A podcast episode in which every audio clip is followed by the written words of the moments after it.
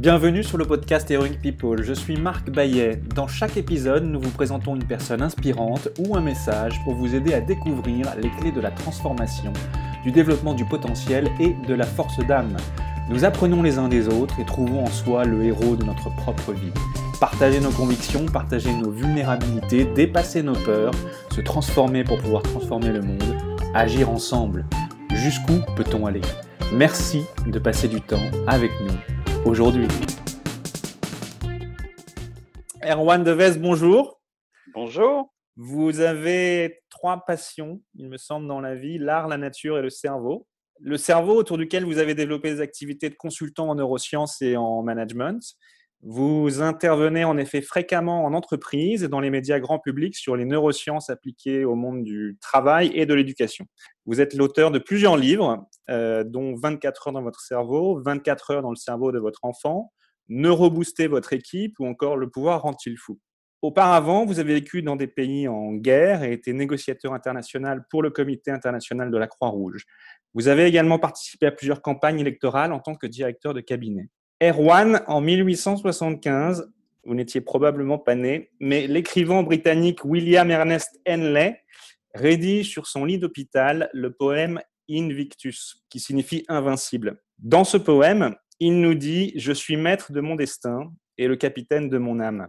Ce poème nous délivre un message, celui que l'adversité nous touche tous de façon imprévisible et de manière différente et qu'il ne tient qu'à nous de relever le défi qu'elle nous réserve. Erwan, l'adversité, on peut dire que vous, vous la connaissez bien pour l'avoir vécue intimement dans votre corps. À travers votre activité d'expert des neurosciences, vous témoignez d'ailleurs aujourd'hui de votre chemin de résilience auprès de milliers de personnes et c'est absolument lumineux. Vous allez nous expliquer comment comprendre ses émotions et reprendre le contrôle de sa vie comment on passe de subir à être acteur de sa vie. Mais auparavant, j'ai une première question pour vous. Comment occupez-vous votre temps sur notre planète Terre? Hmm. Ça commence fort. c'est une, c'est une belle question. C'est une très belle question. C'est une question euh, euh, que je me pose en fait tous les jours. Donc, euh, je crois d'abord, peut-être la première des choses, c'est que j'essaie de comprendre. Euh, j'essaye de comprendre les choses, j'essaye de comprendre les êtres euh, et j'essaie évidemment de me comprendre, euh, apprendre aussi, je dirais. Euh, c'est une dimension qui est très importante pour moi. Euh, et, encore plus aujourd'hui ou encore plus depuis une dizaine d'années que je travaille sur le cerveau, puisque je sais à quel point le fait d'apprendre en fait est, essentiel hein, pour la, vitalité de son cerveau. Euh, la création aussi est très importante pour moi. Euh, au travers de l'écriture, au travers de la peinture, au travers de différentes choses. Euh, essayer de se réinventer, essayer de voir les choses différemment, essayer de toujours, en fait, avoir ce, cette âme de chercheur, euh, chercher. Voilà. Finalement, trouver n'est pas, n'est pas si important que ça. Mais chercher est très important.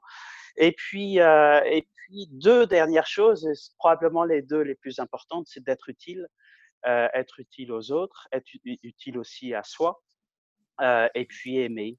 Euh, voilà, tout simplement. Je pense que le, le, au travers de ces différents verbes, comprendre, apprendre, créer, être utile et aimer, je pense que je, voilà, je dois avoir fait à peu près la synthèse de, de ce qui, de ce qui m'anime en tout cas. Je pense que je vous rejoins pleinement. Erwan, nous avons tous des obstacles à surmonter. Euh, ils peuvent être d'ordre mental, physique, émotionnel perçu. Quel serait le principal défi qui vous a été amené de, rencontrer, de, surmonter? Comment l'avez-vous transformé de manière concrète à votre avantage, euh, ainsi qu'à celui des autres et de la communauté? Alors, euh, c'est là encore, c'est une question euh, complexe. Euh, j'ai effectivement, durant tout mon parcours, en fait, depuis, mes, très jeunes années, j'étais confronté à, au destin qui a, qui a, qui a pas été tendre. donc, je connais bien la mort, je connais bien la maladie, celle de très proches, me concernant ensuite. Donc, c'est une trajectoire de vie qui, qui n'a pas forcément été toujours très simple, qui a été âpre, euh, mais qui aujourd'hui est, euh, est, formidablement utile. Euh, C'est-à-dire que quasiment toute ma vie, en fait, en tout cas dès l'âge de 6-7 ans, j'ai dû faire face à, ces difficultés. Et donc, j'ai euh, au début, alors bien malgré moi et bien euh, en méconnaissance de tout cela, mais j'ai très rapidement, en fait, dû enclencher des processus de résilience. Euh, ce fameux mot qui est, qui est si important aujourd'hui, tellement employé aujourd'hui et depuis trois mois tout particulièrement. Alors, eh ben, c'est quoi enclencher des processus de résilience? Ces différentes étapes. En fait, au début, au début, vous êtes frappé vous êtes dans un état de, évidemment de sidération, vous êtes frappé par le destin au travers, alors moi pour ce qui me concerne, c'était la mort de très proche, c'était la maladie de très proche, c'était ensuite ma propre maladie. Euh, mais passé cet état de sidération, vous allez rentrer euh, dans un processus, hein, c'est quelque chose qui est très dynamique, d'abord dans une phase d'acceptation, euh, l'acceptation n'est pas la résignation, hein, n'est pas le, le, reniement, mais est prendre acte d'eux.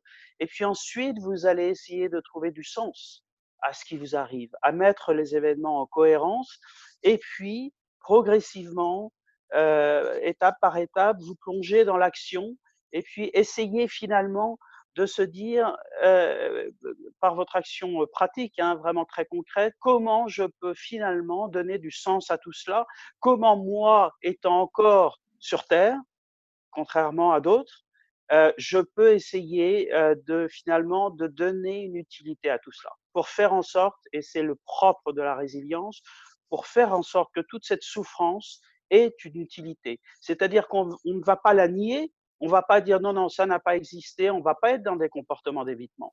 On va au contraire l'accepter, accepter les événements, y compris les plus tragiques, euh, pour essayer ensuite de se construire, donc de donner du sens à cette souffrance et de se construire, d'aller au-delà peut-être euh, euh, que ce que nous aurions fait dans un contexte plus, plus pacifique ou, ou, ou, moins, moins âpre. Voilà. Mmh. Merci, Erwan. Euh, nous le disions tout à l'heure, je suis maître de mon destin et capitaine de mon âme, nous dit euh, William Ernest Henley. Oui, mais euh, la plupart d'entre nous vivent sa vie par accident et l'accomplissement survient lorsque l'on vit sa vie avec une conscience claire de sa raison d'être et de son but. En quoi comprendre le fonctionnement de son cerveau permet de devenir ou demeurer maître à bord? C'est la, question, hein, c'est la question d'une vie. Euh, vous disiez tout à l'heure, euh, finalement, euh, arrêter de subir pour essayer en partie de reprendre la main, parce qu'évidemment, c'est toujours très relatif. On, essaie de moins subir. Alors, la compréhension du cerveau, eh bien, elle intervient à, beaucoup d'étapes. D'abord, quand on commence à disséquer tout cela, à comprendre les mécanismes cérébraux, on, va vers un effort de compréhension. C'est-à-dire qu'on va mieux comprendre ses forces, ses faiblesses, ses réussites, ses échecs. On va mieux comprendre tout cela. Et le fait de mieux comprendre tout cela euh, relativise beaucoup de choses. Dans un sens comme dans un autre d'ailleurs, euh, dans le sens des, réussites comme le sens des échecs. Et finalement, tout, tout se rejoint d'une certaine façon et on va devenir beaucoup plus apprenant, moins sachant, et finalement se dire toujours, moi par exemple depuis depuis dix ans que je travaille comme un forcené et un passionné sur mon cerveau, je, à chaque fois qu'il m'arrive quelque chose, j'essaie de me dire tiens qu'est-ce qui s'est passé? Et finalement que ce soit une bonne nouvelle ou une mauvaise nouvelle, c'est pas si différent que ça.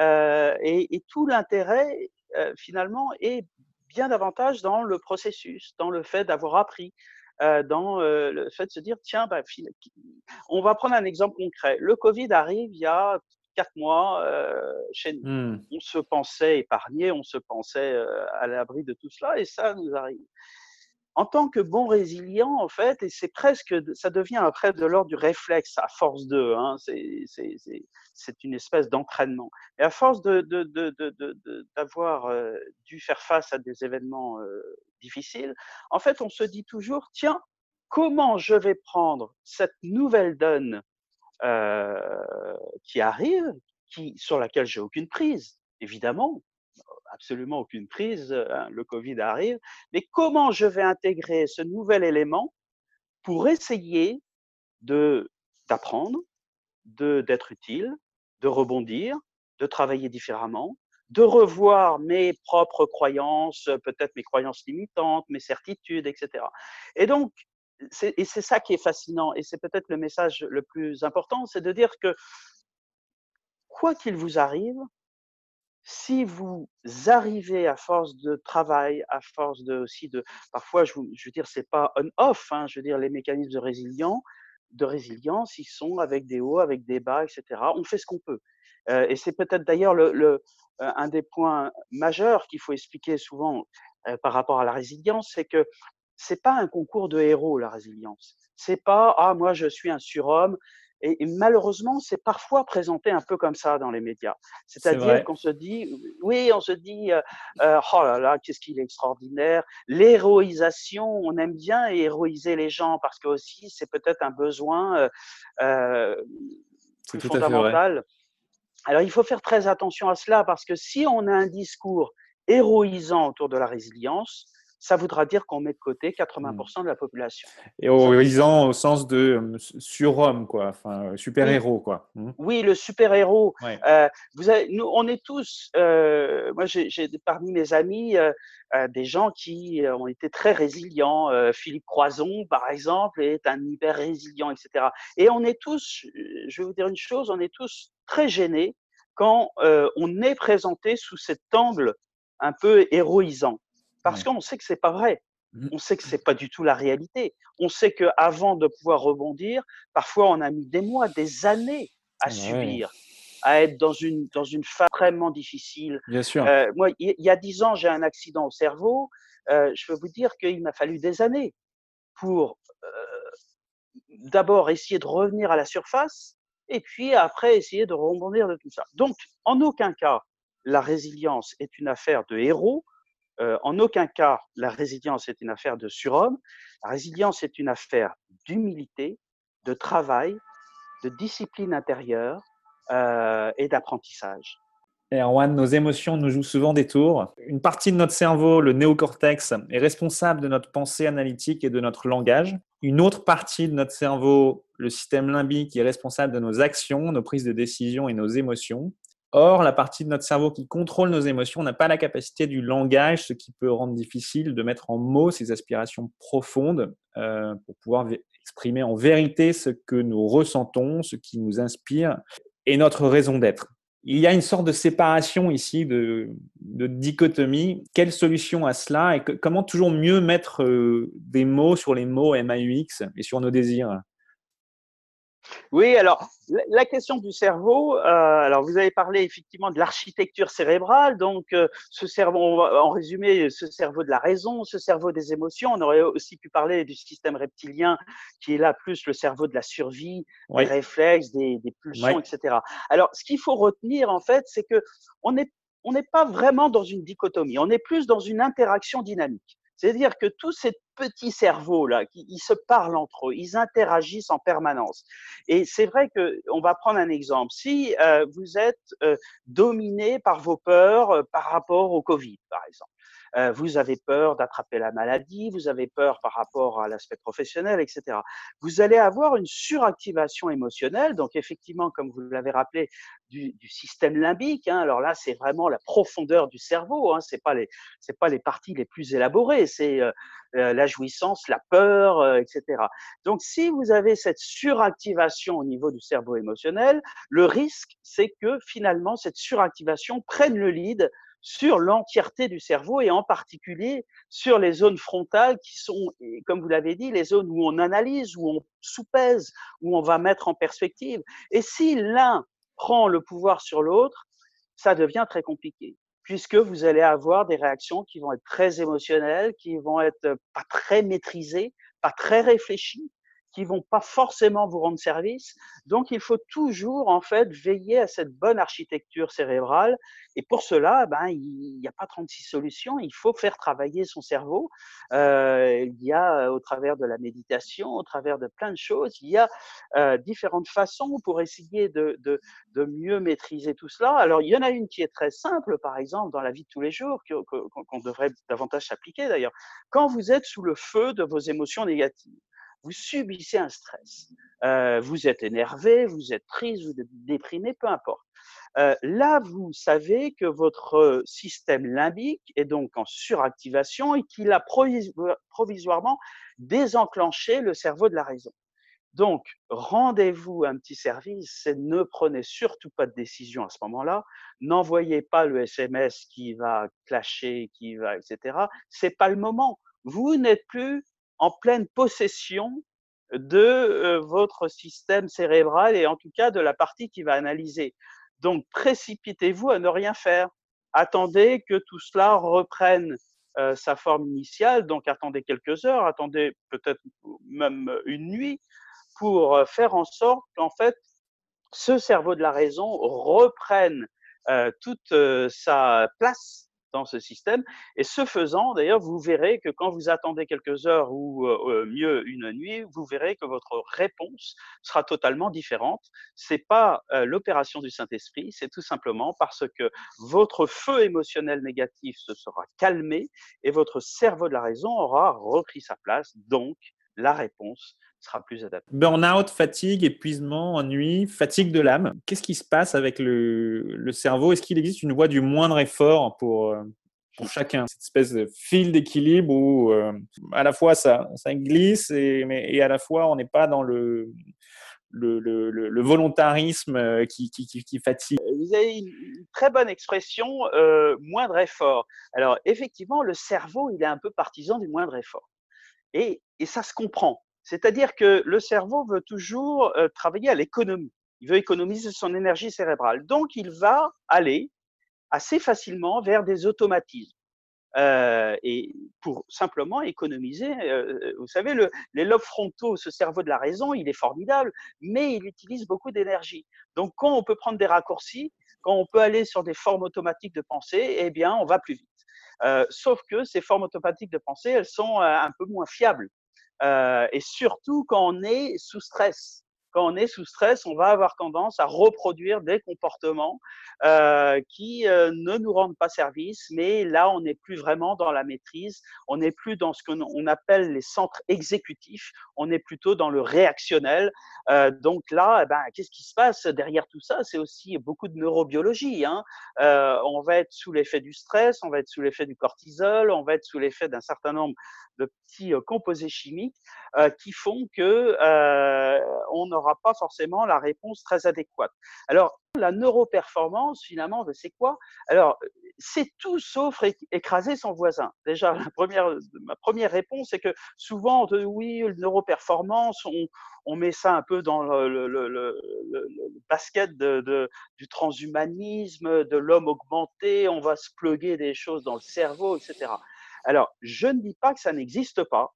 Il faut avoir un discours de vérité. C'est vrai qu'il y a certaines centres de recherche, certaines parties du monde. Je pourrais citer Elon Musk, par exemple, le patron emblématique de Tesla, SpaceX et compagnie, qui est aussi le patron de Neuralink, qui essaye de travailler sur des implants cérébraux pour booster votre mémoire, etc. Bon, moi, je vais vous dire une chose, je ne me place pas du tout dans cette euh, école-là, dans cette, en tout cas dans ce mouvement-là, quand je parle de neuroperformance, je dis simplement une chose, c'est que, un, nous utilisons très mal notre cerveau, nous passons en général nos journées à le contraindre, à le martyriser. Deux, on le connaît très très peu. Et quand je dis cela, je fais pas la leçon. Moi, il, m'a, il a fallu un, accident cérébral pour euh, que j'aille mmh. vers cette aventure de la compréhension. Donc, je suis le moins bien placé pour faire la leçon à qui que ce soit. Mmh. Et je dis une chose simplement, c'est que du fait de cette mauvaise compréhension et de cette mauvaise utilisation, eh bien, effectivement, euh, le résultat est pas ce qu'il devrait être. Donc, la neuroperformance, pour moi, en tout cas, c'est pas du tout d'aller se greffer des choses ici et là, c'est de mieux comprendre et utiliser l'existant, c'est-à-dire la richesse de nos différents petits cerveaux. Et quand, on commence à se mettre dans cette aventure, parce que c'est vraiment une aventure, c'est une aventure de la connaissance, eh bien, ça devient à la fois, d'abord, c'est très drôle. La première des choses, c'est pas une discipline de faire, c'est très amusant de d'essayer des trucs, de, de alors c'est concret hein, au travers de son alimentation, au travers de la méditation, au travers de l'activité euh, physique, au travers de différentes choses. Euh, c'est très amusant d'aller de, de, vers cet effort de compréhension et puis quand même c'est très. Vous avez euh, cité alors l'alimentation, la méditation, la respiration. Et si, si, s'il devait y avoir cinq clés ou leviers au quotidien pour Ah. justement mieux se neuro-gérer ou Oui. neuro-développer, quels seraient-ils Et ensuite, Oui. il y a une deuxième partie à la question, c'est Mhm. euh, si s'il y avait une recette pour euh, perdre le contrôle de sa vie, quel serait donc l'opposé en fait, euh, c'est cette recette? C'est encore une fois, c'est une super question. Avant de répondre à la question, il n'y a, il y a pas forcément une recette magique, Hmm, mais il y a sûr. quand même des fondamentaux. Donc, la première partie de votre question. Premièrement, le sommeil. Le sommeil est absolument primordial pour avoir un fonctionnement cérébral euh, optimal, en, tout cas même satisfaisant, pour deux raisons très très simples. hein. Euh, pendant le sommeil, vous allez avoir des travaux de, enfin, au niveau cérébral de consolidation mémorielle, donc vous allez consolider tout ce que vous avez ingurgité dans la journée. Donc euh, euh, la mémoire, l'apprentissage est directement lié au sommeil. Et puis la deuxième, le deuxième processus qui est très important pendant le sommeil, c'est que vous allez nettoyer la machine cérébrale. Vous allez passer vos neurones au karcher. Donc, si vous n'avez pas un, sommeil en quantité et en qualité, de bonne qualité, euh, enfin de bon niveau, euh, vous n'allez plus être capable euh, d'apprendre comme il faut, de mémoriser comme il faut, et votre machine cérébrale euh, va, euh, va, ne va pas pouvoir se régénérer comme il faut. Donc, sommeil, premier point très important. Deuxième point très important pour avoir un cerveau en bonne santé, la curiosité. Il faut apprendre, curiosité des êtres, des choses. Euh, le, le, alors là, on a un petit paradoxe, c'est que je vous l'ai dit tout à l'heure, le cerveau, il aime bien aller dans les routines, il aime bien aller vers ce qu'il sait faire. Donc ça, c'est une tentation un peu naturelle. Donc il faut un petit peu se forcer. Euh, il faut aller vers les autres, vers la compréhension. C'est comme ça qu'on développe ses capacités euh, cérébrales, synaptiques, etc. Euh, ce faisant, on aura un cerveau qui va être en meilleure santé. Et euh, autre aspect qui est très important, c'est qu'on va le renforcer. Donc, si on continue toute sa vie à être curieux des choses, à apprendre, etc., c'est aussi le meilleur service qu'on peut se rendre. Euh, il y a des études de corrélation, par exemple, entre euh, les apprenants et puis euh, la survenue d'un certain nombre de maladies neurodégénératives. Alors, je ne dis pas évidemment, il faut être toujours très prudent et très humble. C'est pas parce que vous allez apprendre toute votre vie que vous allez échapper à tout. Hmm, bien, Bien sûr. sûr que non, c'est autrement plus complexe. Ouais. Mais on sait en tout cas que se mettre dans une position d'apprenant est le meilleur service qu'on peut rendre à son cerveau. Troisième point, tout ce qui est de l'ordre de la méditation, de la respiration. Alors là, il y a une littérature déjà depuis 20-30 ans abondante sur le sujet. Donc là, il faut sortir un peu des, discours sans fin entre euh, parfois entre les oui-oui d'un côté et puis les cyniques de l'autre. Euh, ce n'est plus à prouver. La méditation, la respiration transforme votre cerveau de l'intérieur, aussi bien au niveau de sa structure que de son fonctionnement. Donc, on n'en est plus à se dire est-ce que c'est bien, c'est pas bien? On sait que c'est formidablement utile pour le cerveau. Euh, donc maintenant, il faut passer à l'action. Euh, alors, on n'est pas tous des méditants forcenés. On n'a pas tous euh, envie de consacrer une heure par jour à faire de la pleine conscience. Mais la bonne nouvelle, c'est qu'il y a plein de petits exercices euh, ou d'outils qui sont tout à fait efficaces et qui sont euh, euh, bah, finalement un peu à la carte. C'est-à-dire que si vous n'êtes pas tout à fait euh, prêt à aller faire de la pleine conscience une heure par jour, ou vous n'avez pas le temps, ou c'est pas votre tempérament, eh bien peut-être que vous serez plus attiré par des exercices de cohérence cardiaque, par exemple, qui sont des exercices de contrôle respiratoire, euh, deux, trois fois cinq minutes par jour, donc c'est beaucoup moins en termes de temps, et c'est tout aussi euh, efficace. Euh, quatrième point, je dirais peut-être le sport, l'activité physique. Là encore, le rapport, le lien entre l'activité physique et la vitalité cérébrale n'est plus à démontrer. Donc, euh, il faut y aller. Voilà. Et on n'est pas tous forcément fanats de sport. Ça n'a aucune importance. On peut aller marcher. On peut aller marcher dans la nature. Euh, il y a plein de, de, de, de choses à faire. Euh, ce qu'il faut, c'est qu'en fait, à chaque fois, on a les fondamentaux et on va piocher. On va se dire, tiens, bah ça, ça j'aime bien. Parce que une chose qui est très importante derrière tout ça, c'est que euh, le cerveau, c'est un marathonien. Donc, le cerveau, il va pouvoir progresser dans la durée.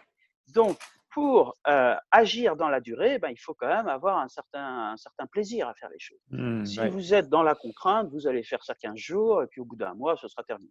Donc, il faut aller piocher vers ce qu'on aime faire, et puis euh, progressivement renforcer tout ça.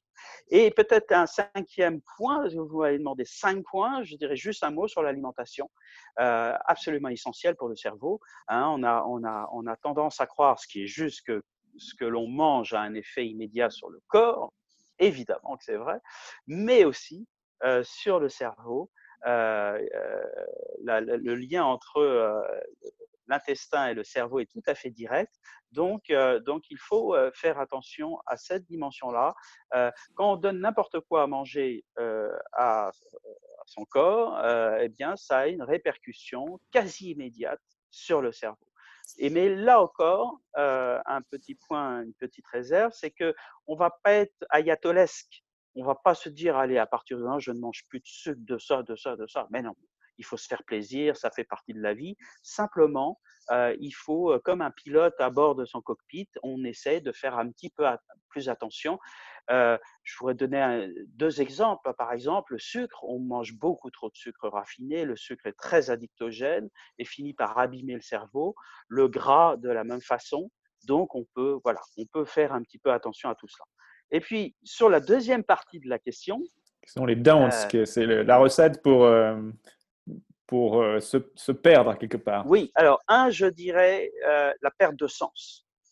Quand on perd le sens de son action, de ce pourquoi on est euh, sur Terre, en fait, finalement, là, le cerveau commence à dysfonctionner. Alors, pour dire les choses très crûment, c'est que quand, quand, on ne sait plus pourquoi on se lève le matin, là, une, là, on met le cerveau à risque. Ça, c'est très clair. Deuxième point, quand on ne prend plus soin de soi, euh, je parlais tout à l'heure des résilients et des hyper résilients.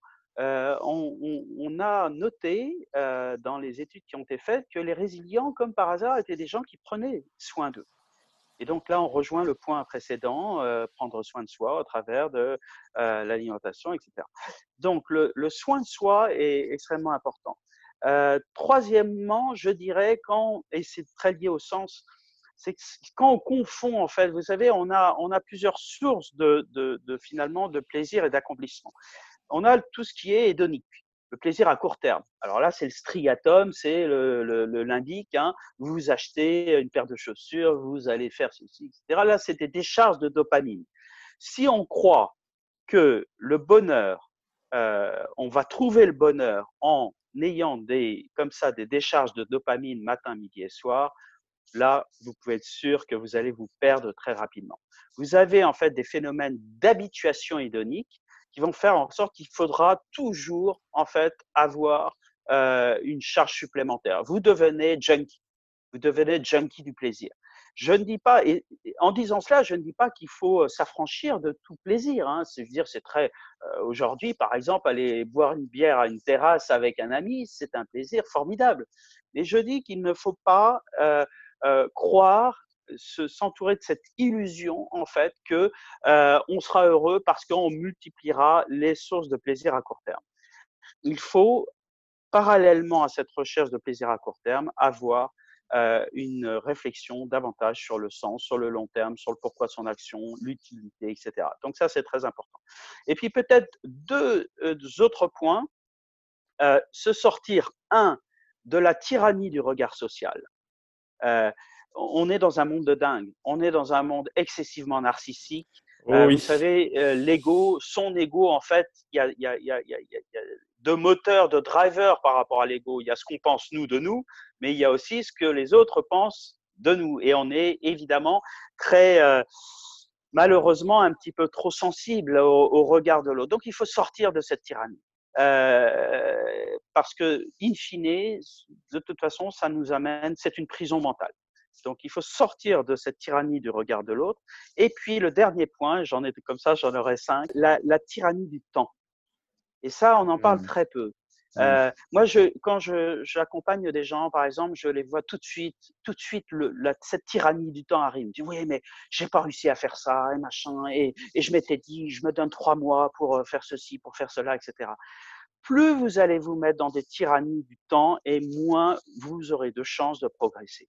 Donc, il faut sortir cela de sa réflexion, ça mettra le temps que ça mettra.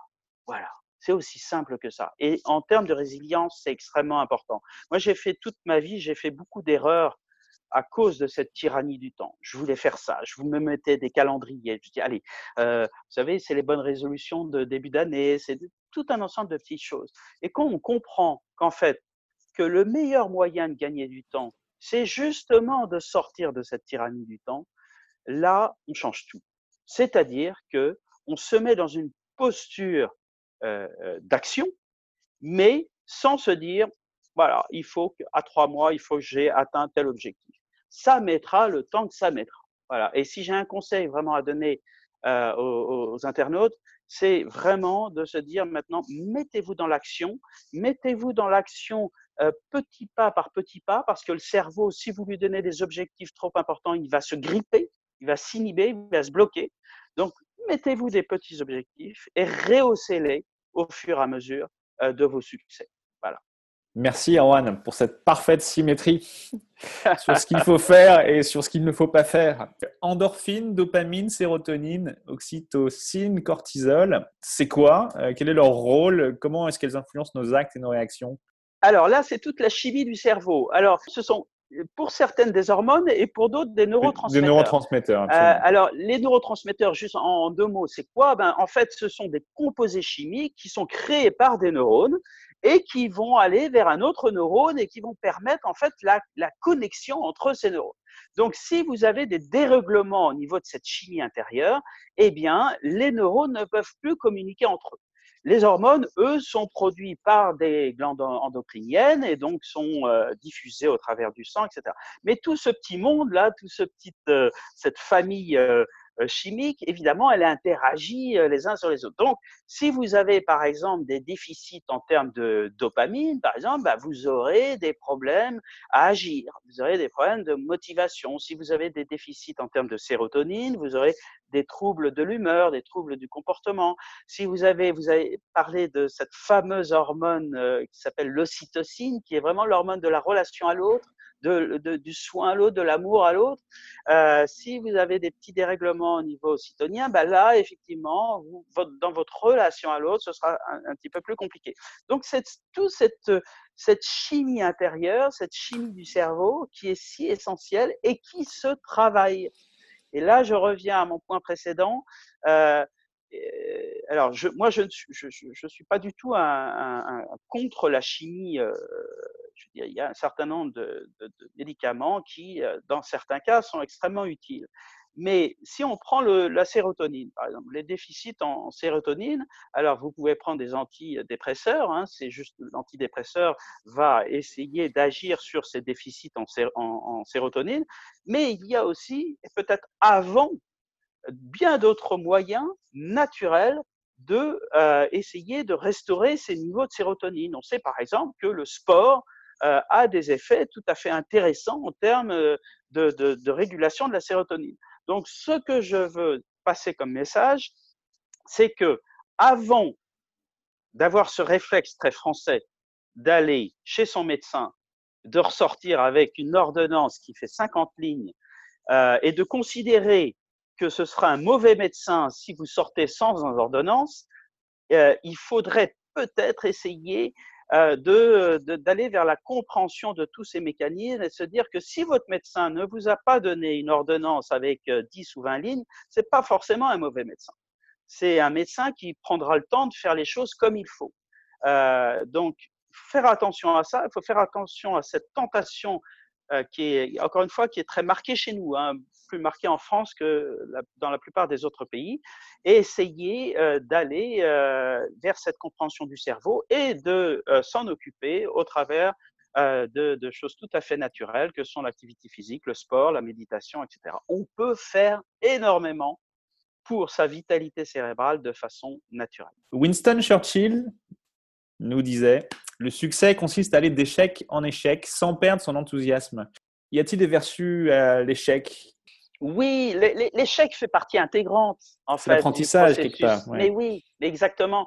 En fait, il faudrait et là encore, on a, je pense qu'on doit travailler sur cet aspect-là euh, culturellement. C'est-à-dire qu'on ne peut pas apprendre et réussir sans avoir échoué. Ça fait partie du processus. Donc, il faut arrêter de stigmatiser l'échec. Euh, ou pire, vous savez, dans beaucoup d'entreprises, on, est sous, on est sous le feu des injonctions contradictoires. On vous dit, allez, soyez autonome, prenez des risques et machin, et puis dès le premier échec, on vous tape dessus.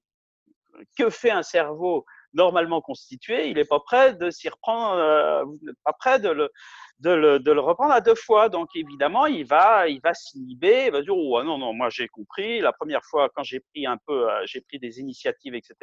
Je m'en suis pris plein la tête en retour. Euh, donc j'arrête, je me mets en position réactionnelle. Euh, donc l'échec fait partie du jeu. Il faut l'accepter. Il faut surtout euh, le comprendre. Et évidemment, si vous échouez dix fois pour les mêmes raisons, là, euh, il faudra vous poser deux, trois questions. Mais l'échec fait partie intégrante euh, de l'apprentissage, de la prise de risque, de l'autonomie. Donc, euh, il faut le considérer comme tel. Et ah, il y a un point qui est très important et qui est difficile à, peut-être à expliquer. C'est que quand vous êtes dans ces mécanismes apprenants de résilience, etc., je peux vous dire qu'au bout d'un moment, en fait, vous en fichez d'une certaine façon de l'échec. C'est-à-dire que l'essentiel, ça n'aura pas été la réussite ou l'échec in fine. L'essentiel, ça aura été le processus d'apprentissage. Et, mmh. et, et, quand vous arrivez à cette dimension-là, eh bien, euh, euh, euh, comme par hasard, vous avez beaucoup plus de réussite parce que vous êtes tellement focalisé sur le processus d'apprentissage que euh, vous allez libérer toute votre énergie, vos dispositions mentales à tout cela. Et vous serez beaucoup moins euh, inhibé euh, par la peur de l'échec ou la réussite ou le regard social dont on parlait tout à l'heure. Vous allez vous libérer de tout cela et vous allez investir votre temps, votre énergie mentale uniquement à l'apprentissage. Donc ça, c'est des, points sur lesquels on doit travailler culturellement. En France, on est fort sur un certain nombre de choses et puis on est moins fort sur d'autres choses. Il faut l'accepter. Euh, nos amis anglo-saxons ont une, une, considération de l'échec qui est très différente de la nôtre. Mmh. Ils ont raison. Il faut travailler là-dessus. Et dernier point, je suis très bavard, mais c'est dès l'école que ça va se passer. C'est dès les premières okay. classes.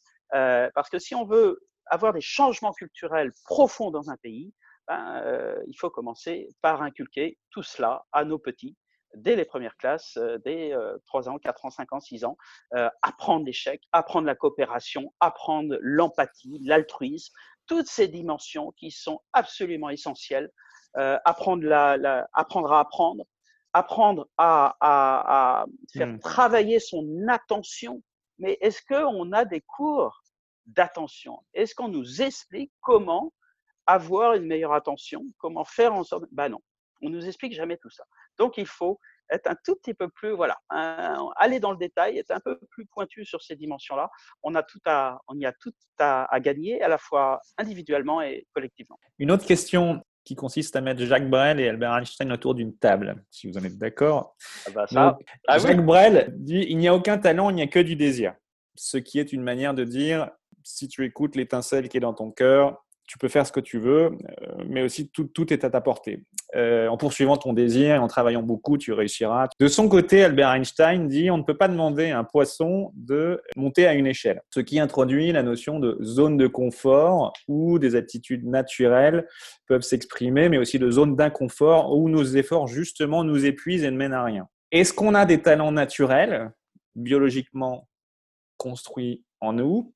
Est-ce qu'on a c'est la question de la vocation, euh, ou est-ce que c'est l'inverse euh, On peut développer n'importe quel talent, construire ses talents. Voilà, si l'on mettait donc Jacques Brel et Albert Einstein autour d'une table, oui. qu'est-ce qu'ils se diraient? Alors d'abord, ce, ce, serait extraordinaire de les mettre autour d'une table. Absolument, et, absolument. Et, on vivrait, on vivrait un sacré moment euh, en écoutant euh, voilà. euh, ces deux êtres exceptionnels. Alors voilà. de mémoire, j'espère je, je, je, je me trompe pas, mais Jacques Brel insistait toujours sur la sueur et la transpiration.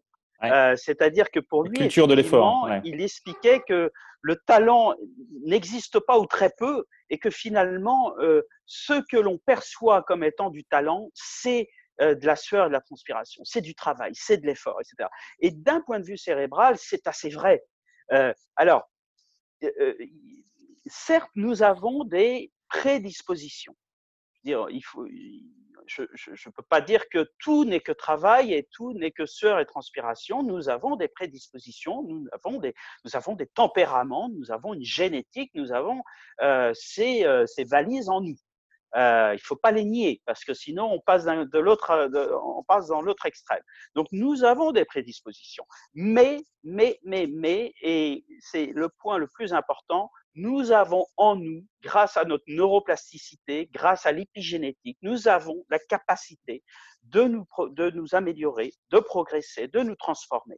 Donc, euh, Bray a raison sur cette notion du travail et de la sueur, et c'est au passage, hein, c'est un formidable message d'espoir. Parce que si, si, tout était joué dès la naissance, si on vous disait, bon, finalement, vous savez, euh, le déterminisme génétique étant là, eh bien, ma pauvre dame, désolé pour vous, vous êtes mal né.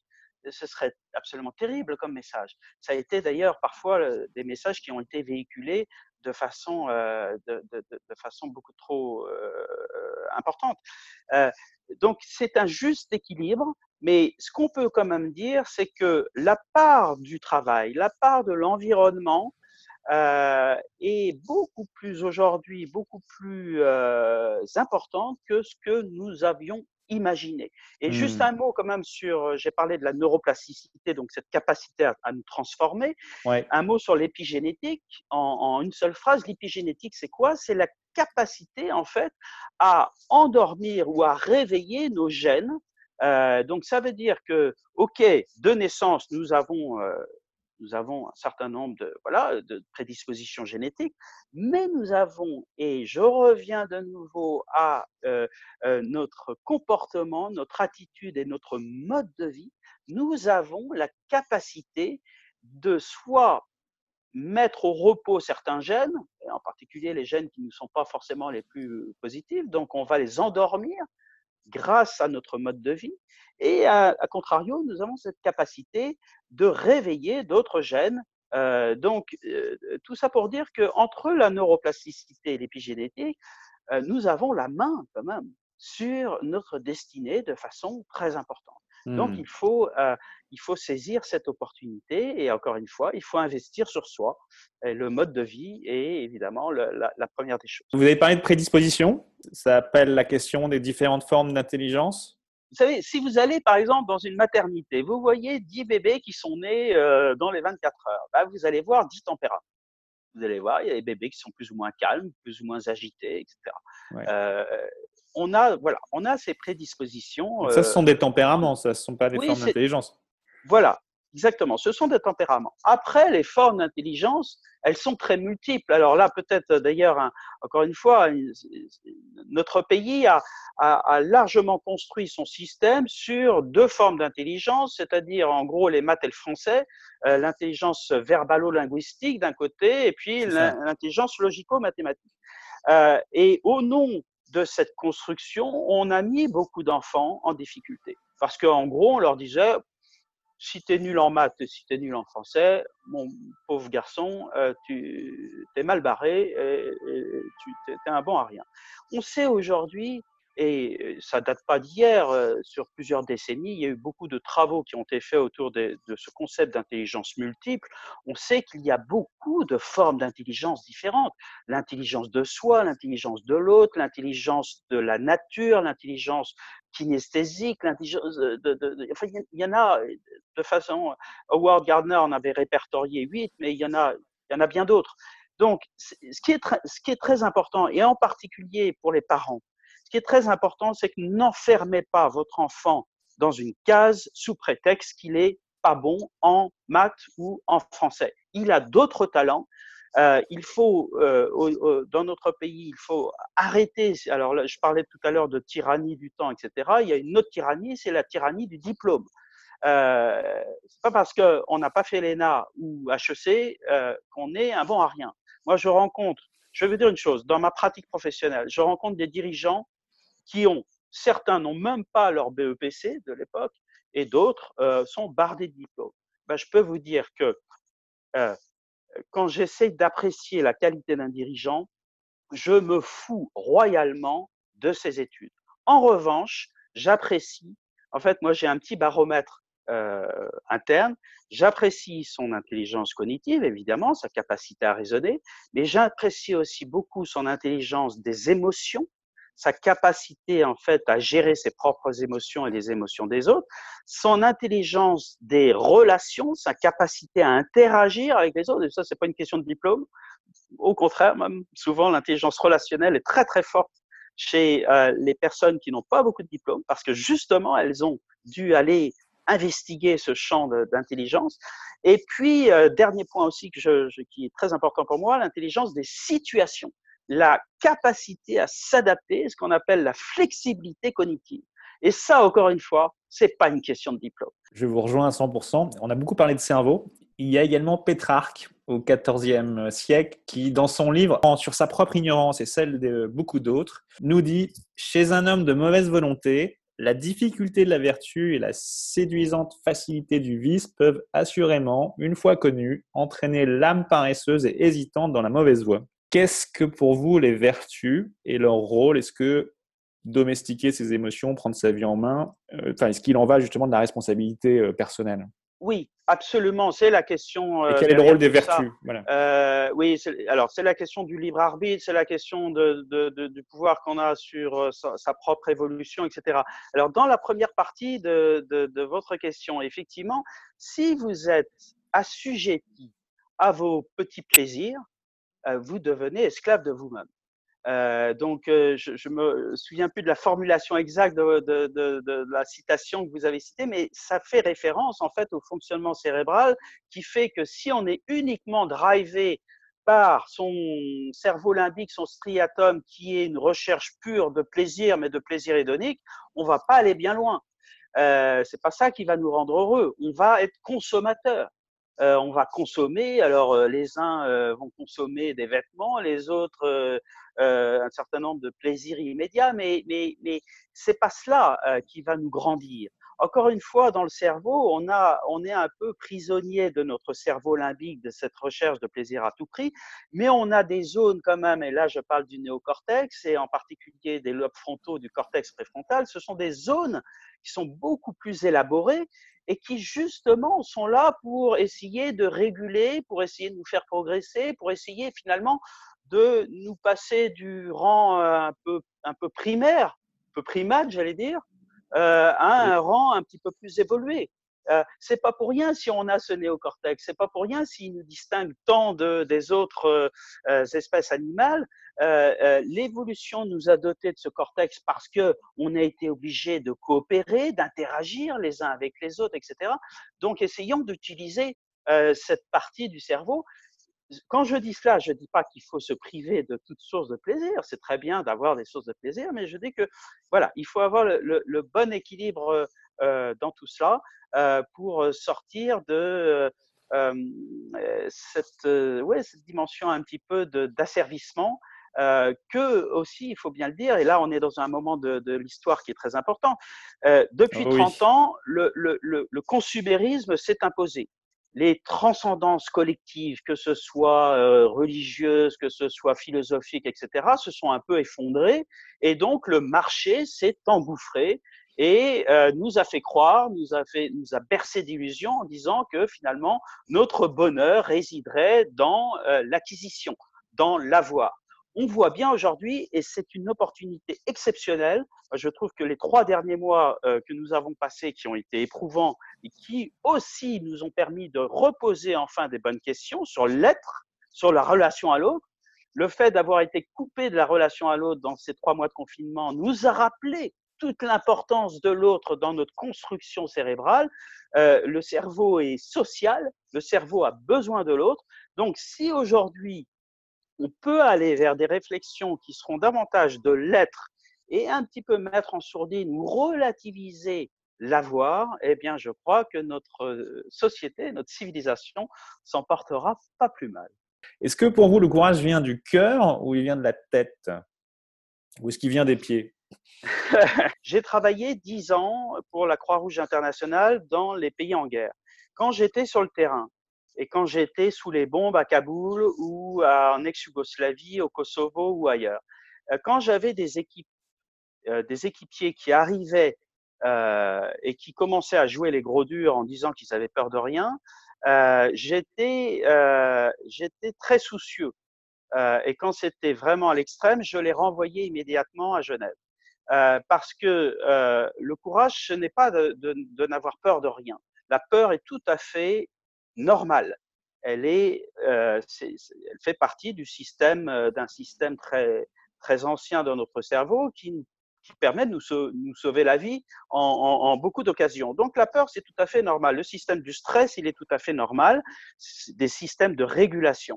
Euh, le courage, le courage, ça peut être aujourd'hui pour un bon dirigeant de dire je me suis trompé, j'ai pas compris, euh, je dois vous écouter davantage.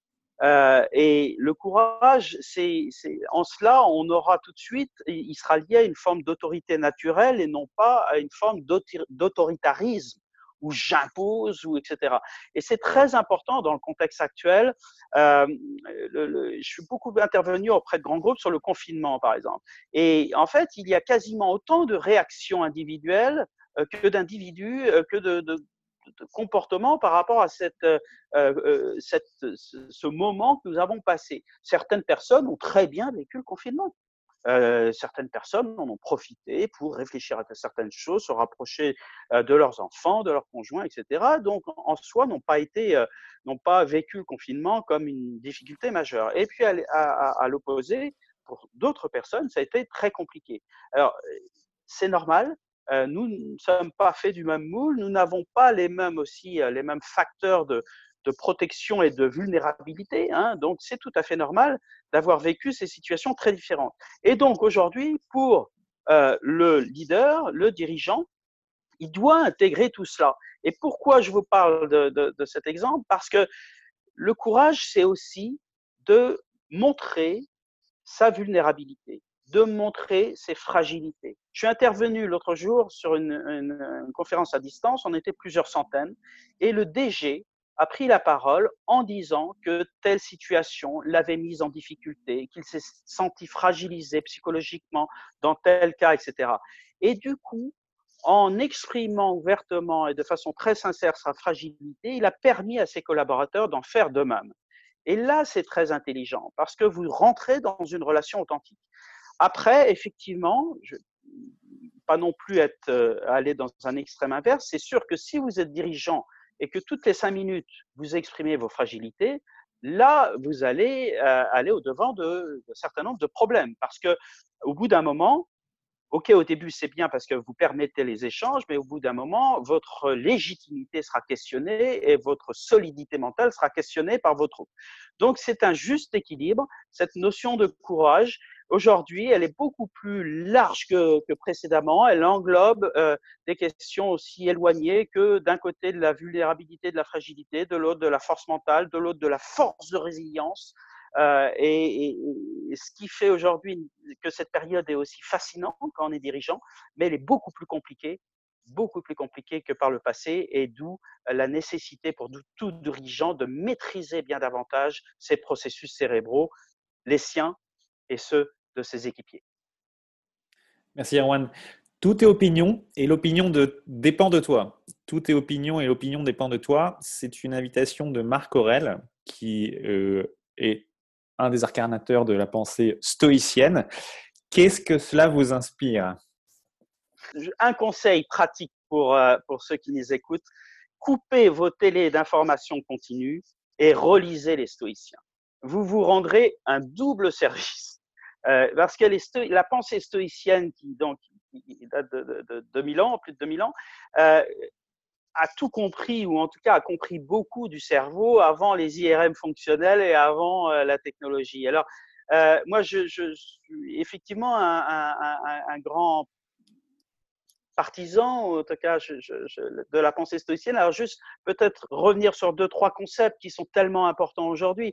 La première chose, c'est euh, cette espèce de, finalement d'acceptation, mais au sens de prendre acte de, et surtout de réserver son énergie mentale sur ce que l'on peut vraiment changer. On passe notre vie, notre temps à essayer de changer euh, des choses sur lesquelles on n'a pas la main. On se fatigue, on se frustre, euh, et euh, c'est un combat perdu d'avance. La pensée stoïcienne, elle disait, non, ne perds pas ton temps là-dessus. Sois suffisamment sage pour te dire, OK, qu'est-ce que je peux vraiment changer? Ce que je peux changer en premier temps, d'ailleurs, ce sont mes croyances. C'est moi, c'est ma façon de voir les choses, etc., avant de vouloir changer les autres. Euh, euh, donc cette dimension de réserver son énergie euh, sur ce qu'on peut vraiment changer, elle est essentielle, et surtout dans des contextes où notre énergie mentale est un peu entamée. La deuxième chose qui était importante chez les stoïciens, c'est cette interconnexion et cette notion de causalité. tout est la cause d'un acte passé. Donc, derrière tout ça, il y a quand même la dimension de responsabilité, responsabilité personnelle, responsabilité collective. Et donc ça aussi, c'est une dimension qui aujourd'hui est très importante euh, par rapport en particulier aux prochaines générations, par rapport à nos enfants, etc. Euh, donc, euh, donc je, voilà, enfin deux trois points. Évidemment, on pourrait faire on pourrait faire trois heures là-dessus et beaucoup plus, mais euh, je, je, pense que c'est important d'avoir cette pensée stoïcienne en tête aujourd'hui euh, pour être plus pertinent. En fait, c'est tout simplement ça. Euh, pour, euh, pour agir de façon euh, plus éclairée, plus pertinente, et non pas, encore une fois, j'insiste sur cette, ce point-là, mais il est tellement important. L'acceptation n'est pas le reniement, n'est pas la résignation. L'acceptation au sens de je prends acte de. Si vous n'avez pas cette acceptation, vous n'arriverez pas à mettre en place des processus de résilience. Donc l'acceptation est à la base de tout. Et encore une fois, euh, vous ne niez pas les événements, vous ne niez pas votre souffrance, vous apprenez à vivre avec et à vous développer avec. Merci Erwan. Erwan, devenir un être complet ou un être intégral, on entend souvent parler de leadership authentique, de leadership intégral. Qu'est-ce que cela signifie pour vous? Dans votre phrase devenir un être complet, je retiens le devenir. Voilà c'est-à-dire je retiens de nouveau ce, processus d'apprenant. Moi, un être complet. On est des êtres en croissance, quoi. Voilà, nous sommes des êtres en croissance. Là, on peut revoir les, travaux, notamment de, Carol Dweck de Stanford, qui, sont très intéressants sur le mindset, c'est-à-dire que quand vous mettez les enfants, et c'est vrai pour nous tous, quand vous mettez les, les êtres dans une logique de progression, ils donnent le meilleur d'eux-mêmes. Et là, on rejoint Brel hein, avec la, dimension du travail, de la sueur, de la transpiration. Tout à fait. Euh, quand vous mettez les gens dans des cases en leur disant tu es un super élève, eh ben, qu'est-ce que vous faites? Vous les figez. Les enfants n'auront qu'une peur, c'est de vous décevoir. Donc, ils ne prendront plus aucun risque. Et c'est tout aussi vrai pour les adultes. Donc, un être complet, etc., je ne sais pas ce que c'est. Un être apprenant, je, sais ce que c'est, en tout cas, je, travaille sur cette dimension-là. Devenons des apprenants et mettons euh, au placard, au rebut, nos costumes de sachant. C'est le meilleur service à rendre à un cerveau. On est des êtres en croissance, on est des êtres apprenants. Euh, un enfant vous dit euh, Je suis imparfait et l'autre aussi. Et aimer comment ça marche. Qu'est-ce que vous lui dites? Eh bien, je lui dis que d'abord, la première chose, euh, c'est formidable qu'il soit imparfait parce que, que le monde serait pénible s'il était peuplé que de gens parfaits. Euh, donc, euh, je lui dirais que ça fait partie de la vie. Je lui dirais qu'il il, il va falloir aussi qu'il apprenne à aimer ses imperfections. c'est ça fera partie aussi de son charme, ça fera partie de sa personnalité.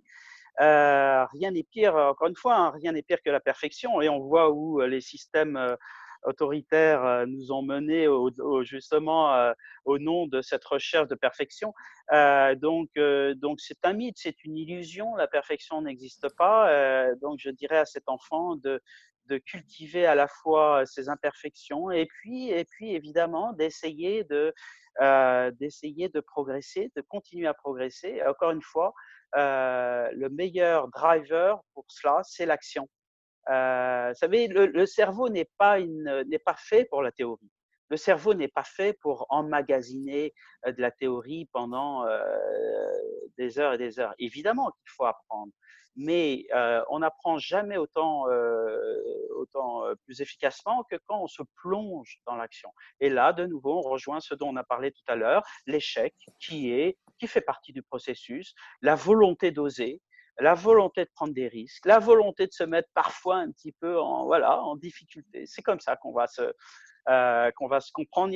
euh, ça me fait penser à une, une phrase, alors je l'ai pas en tête, mais de Mike Horn, l'aventurier, qui expliquait que si vous attendez d'avoir toutes les données avant de partir, avant de vous lancer dans un défi, ben vous attendrez toute votre vie.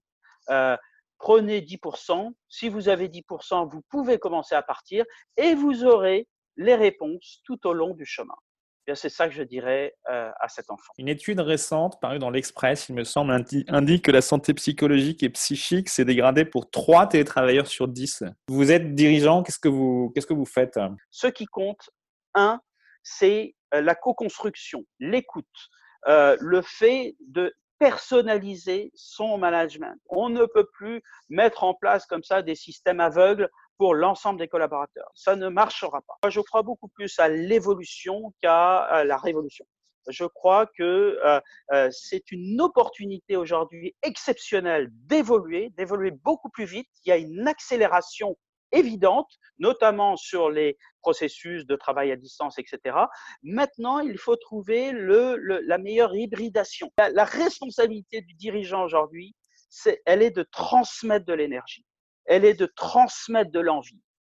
Vous êtes, entre autres, conférencier, Erwan. À quoi pensez-vous juste avant de monter sur scène? Il y a dix ans, j'ai eu un accident cérébral à la suite d'une opération. Ouais. Euh, j'ai été, euh, je me suis retrouvé en fait euh, sans pouvoir plus faire grand chose, euh, cloué au lit. Je ne pouvais plus travailler, je ne pouvais plus marcher correctement, je ne pouvais plus évidemment travailler, jouer avec mes enfants, conduire, je ne pouvais plus faire grand chose. Mmh j'ai mis des années à m'en remettre en travaillant, en travaillant sur euh, mon cerveau, ma plasticité cérébrale, etc. Et je peux vous dire qu'aujourd'hui, donc dix ans après, à chaque fois que j'interviens quelque part, ces images me reviennent en tête. C'est-à-dire que j'étais dans une période de ma vie très vulnérable, très diminuée et très seule. Il y a deux, trois ans, je suis invité à France Inter pour faire l'émission Grand bien vous fasse d'Ali Rébéi euh, donc, c'était une de mes premières émissions en direct, une heure, etc. J'arrive à France Inter, je ne savais pas du tout euh, ni avec qui j'allais euh, converser, etc. À peine le sujet. Et j'arrive à, France Inter et à l'accueil, je vois mon nom avec le, le, thème et je vois Lionel Nakache. Lionel Nakache est un des plus grands neuroscientifiques français. Et moi, j'ai énormément d'admiration pour Lionel Nakache. Et quand je vois l'affiche, je me dis, mais moi, j'ai juste envie de l'écouter. Et au moment du générique, tout me revient en tête. La souffrance, la difficulté. C'est moi et c'est moi à ne pas être foutu capable de marcher droit. Euh, tout me revient en tête. Et avec un moment vraiment d'émotion très fort, et je me dis, mais allez, il faut essayer de prendre sur toi, parce que là, tu, tu, peux pas, euh, te, voilà, peux pas être complètement euh, euh, pris par l'émotion, euh, tu dois quand même assurer une, émission, etc. Et je vous raconte cette anecdote parce qu'elle est toujours très profondément ancrée en moi, c'est-à-dire que euh, en bon résilient, je n'oublie rien. Et je n'oublie certainement pas les périodes de, ma vie qui ont été très difficiles, qui ont été nombreuses. Et c'est pour ça que je vous parlais tout à l'heure, je me méfie beaucoup de l'héroïsation. Parce que quand on a vécu, on sait que la vie, c'est comme ça.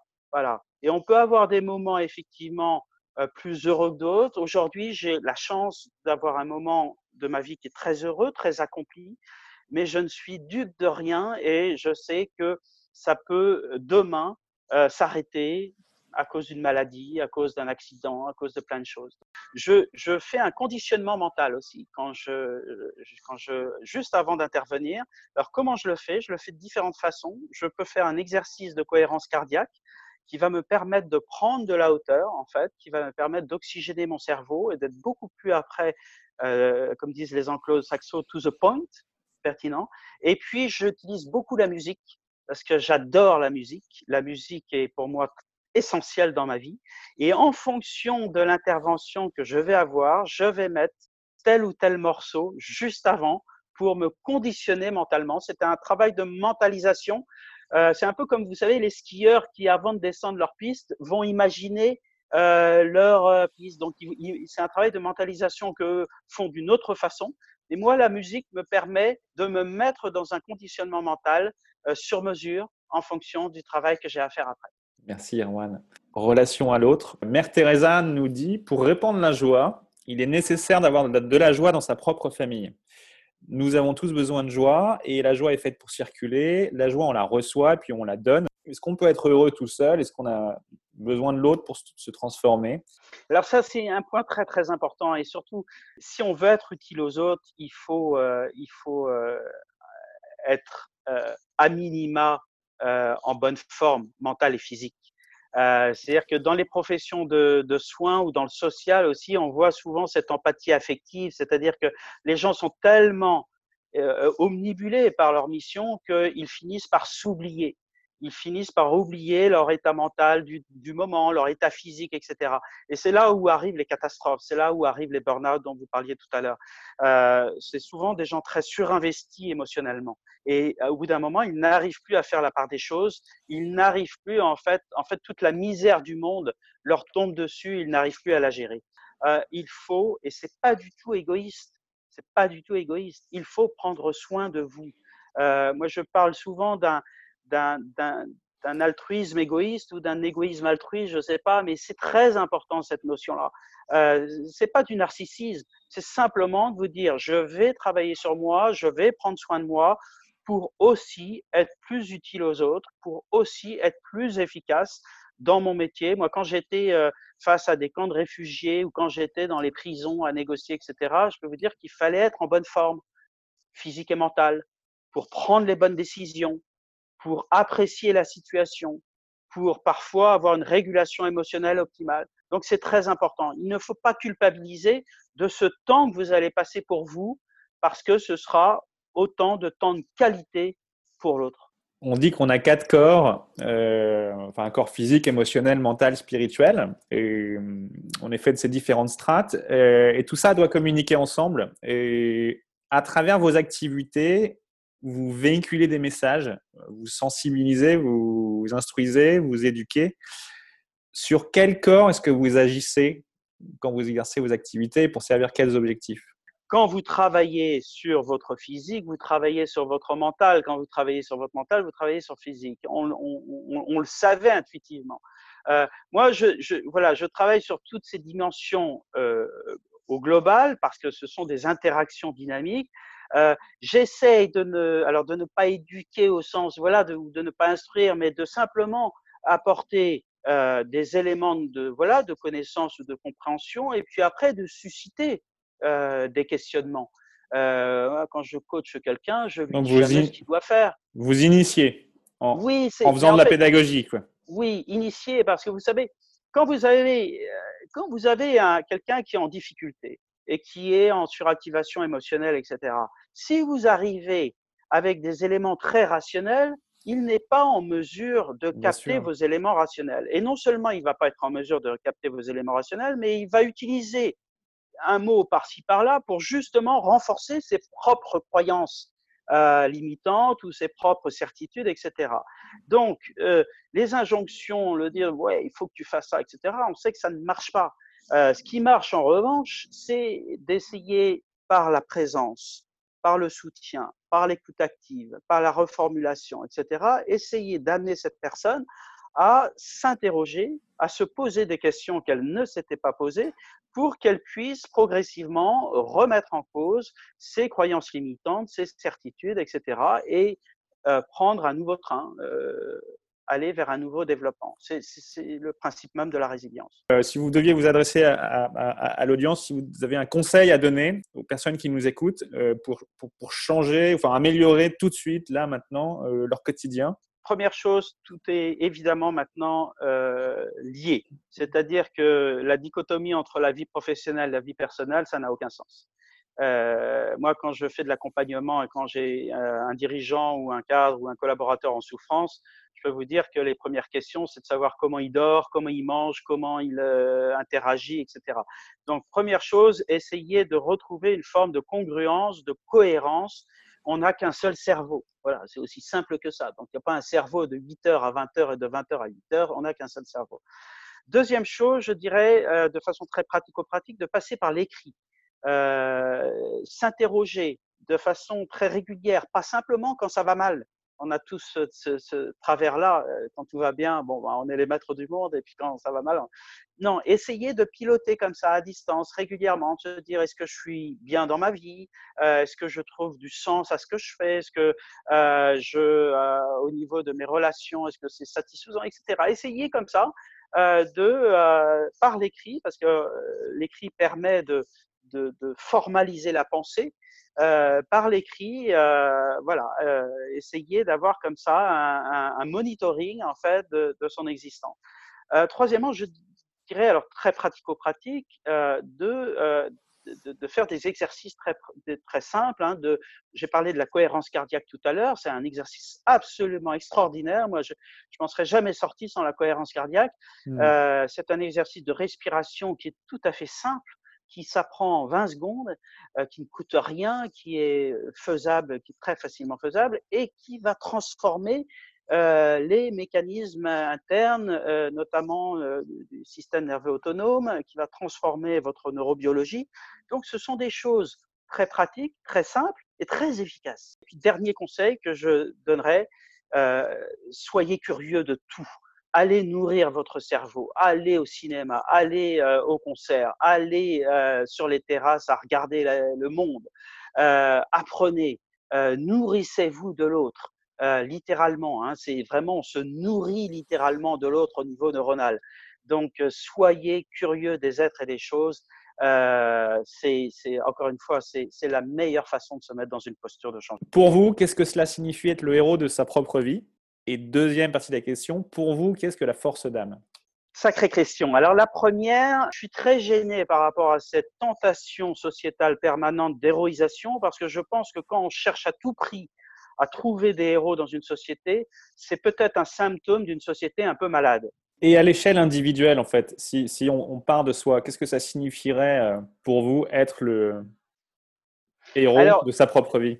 Alors en fait, moi je dirais le héros de sa propre vie, c'est euh, c'est cette capacité de toujours apprendre, se remettre en cause, euh, se dire qu'on fait de son mieux, voilà, ne pas aller à se, voilà, s'autocritiquer en permanence. On fait de son mieux et, finalement, euh, peut-être pour résumer ça d'une phrase, ce serait de se dire au dernier moment de sa vie, au dernier souffle, se dire ben finalement j'ai fait ce que j'ai pu, j'espère pouvoir avoir été utile et finalement, ben, euh, euh, si j'ai pu servir à quelque chose et si j'ai pu faire de ce passage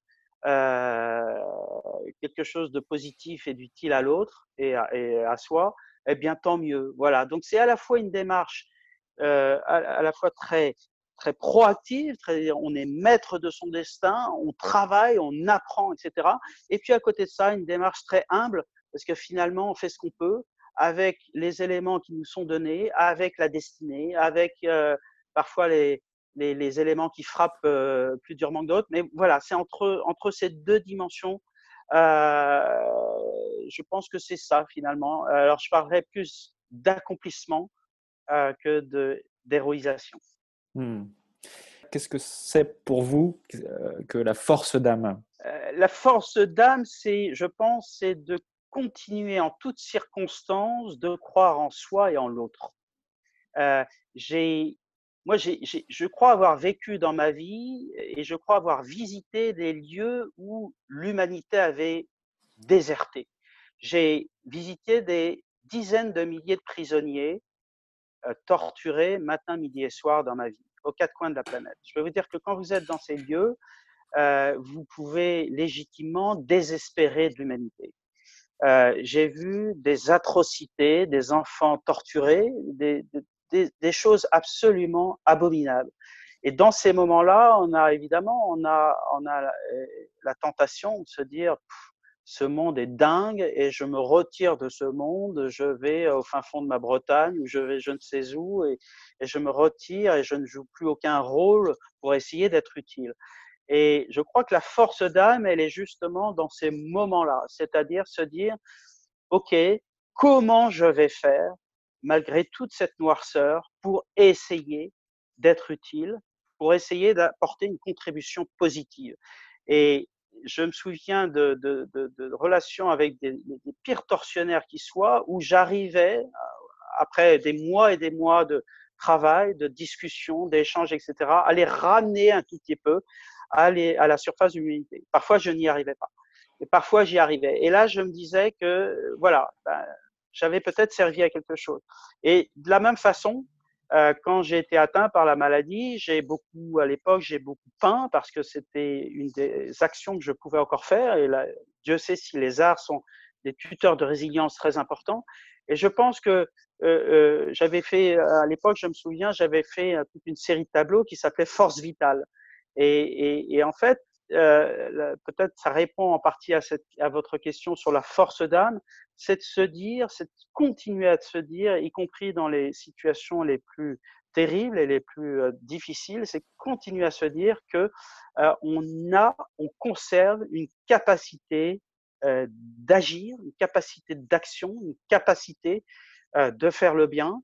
Et je pense que voilà, je pense que euh, c'est cela euh, la, force d'âme, donc un, idéal altruiste ou un optimisme euh, mesuré, mais, mais, mais qui ne déserte pas. Merci Arwan. C'est la fin de votre épisode du podcast Heroic People. Merci, merci de nous avoir écoutés. J'espère que cet épisode vous a inspiré et vous a été utile. Si c'est le cas, partagez-le à un ou deux amis par SMS ou sur vos réseaux sociaux. Vous avez le pouvoir de changer la vie de quelqu'un, et c'est maintenant. Vous pouvez retrouver cet épisode et son résumé écrit, mais aussi tous les autres épisodes sur le site du podcast heroicpeople.fr. Pour nous contacter, nous faire des suggestions, proposer des invités, c'est toujours sur le site du podcast que ça se passe, heroicpeople.fr, ou encore les réseaux sociaux LinkedIn, Facebook ou Medium. Enfin, sans vous, nous ne sommes rien, avec vous, nous sommes tout. Si vous avez été inspiré par cet épisode, alors laissez-nous un commentaire et quelques étoiles sur Apple Podcasts ou votre plateforme d'écoute préférée. Dites-nous comment le podcast vous a inspiré et contribue à améliorer votre vie. C'est grâce à cela que nous pouvons faire connaître le podcast Heroic People. Merci d'avoir écouté. Il est temps maintenant d'agir et de révéler sa grandeur et sa force d'âme. À bientôt sur le podcast Heroic People.